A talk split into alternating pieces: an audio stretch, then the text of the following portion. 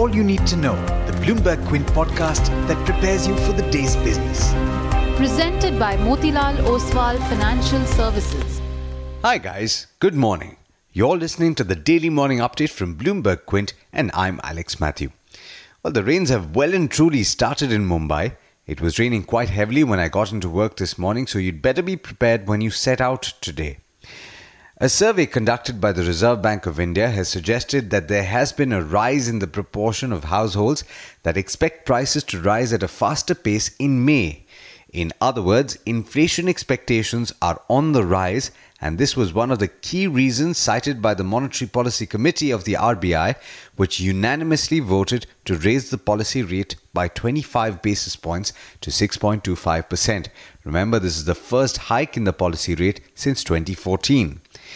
In other news on the central bank, in a bid to keep a check on loan defaults, the RBI has said that a public credit registry would be set up containing information on all borrowers. And speaking about bad loans, the Mumbai bench of the National Company Law Tribunal has admitted Videocon Industries under the Insolvency and Bankruptcy Code, according to two bankers.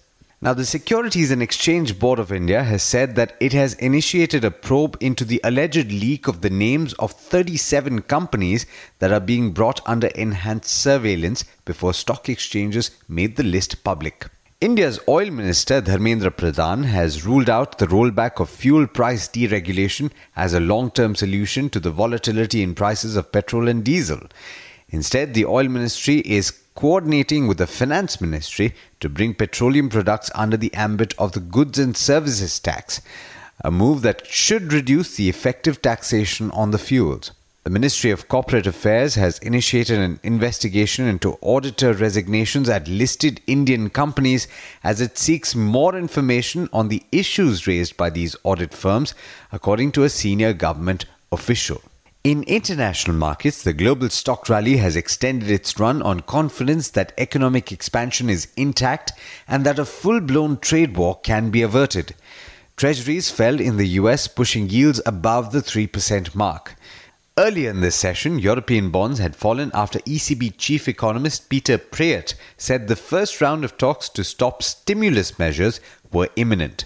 In the US, the S&P 500 and Nasdaq rose 0.9 and 0.7% respectively, while the Dow climbed nearly a percent and a half. In Asia this morning, the three early rises have begun strong, all up between 0.5 and 1%. It's now over to Darshan Mehta for the trade setup for the day in India. Morning, Darshan. Strong cues coming in from overseas. Good morning, Alex. Good morning, everyone. The global cues are positive. The SGX Nifty is indicating a positive outlook. Crude is up after a 1.2% drop overnight. The LME base metals and China metals are also trading positive. In terms of stocks to watch, the fuel price has been cut for the ninth straight day. NCLT admits Videocon Industry under the Insolvency and Bankruptcy Code. McLeod Russell will sell some of the tea estates of the company for 141 crore. Bhansali Engineering Polymers resumes commercial production at the plant in MP following the fire incident, and a small company CNC Construction JV wins a contract worth 145 crore from the Bihar government. In terms of bulk deals, there was a bulk deal in IEX where Society General sold in 1.6 lakh shares in the company. Even Morgan Stanley sold in 1.6% stake in the company.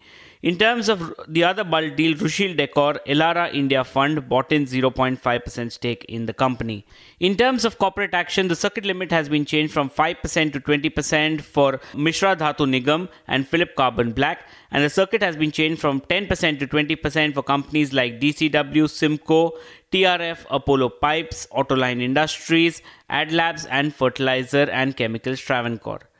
In terms of companies meeting funds today, Shriram City Union, Greaves Cotton, Balrampur Chini and specialty restaurants will be meeting a lot of funds today. Action Construction as well as IVRCL have been placed under the additional surveillance measure by BSE and Lumax Auto Technology is the ex date post the stock split from 10 to 2.